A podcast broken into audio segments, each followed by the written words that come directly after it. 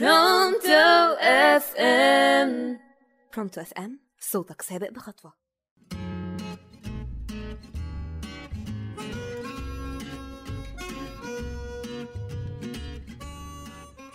مساء الفل عليكم مستمعينا أهلا بيكم في حلقة جديدة من برنامج ليها لازمة.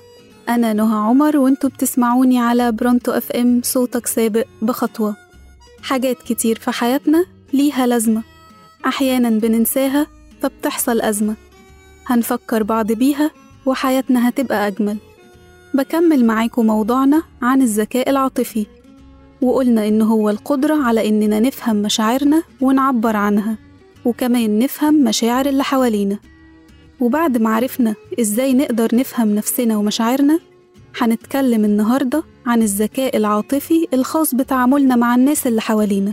وعلشان نحقق ده محتاجين نتعلم أول مهارة وهي التقمص العاطفي ومعناها إني أقدر أدرك عواطف ومشاعر الآخرين الحقيقية من خلال كلامهم اللي بيقولوه أو تعبيرات وشهم أو حتى نبرة صوتهم ما هو مش هينفع أفضل أمشي أسأل الناس هو أنت مبسوط؟ طب أنت زعلان؟ لازم يبقى عندي القدرة إني أفهم ده لوحدي المهارة التانية وهي القدرة على إقامة علاقات صحية وتأثيرها على مدى شعورنا بالسعادة. كلنا بنسعى لعلاقات فيها ثقة وراحة ونكون فيها على طبيعتنا.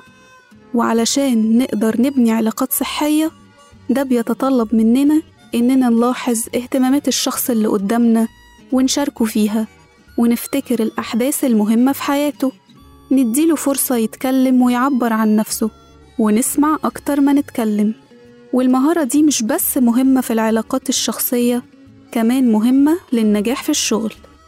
ودلوقتي دور كل حد فينا إنه يحدد إيه المهارة اللي بيفتقدها ويشتغل عليها. ولحسن الحظ النوع ده من الذكاء نقدر إننا نطوره وننميه في أي مرحلة من مراحل حياتنا.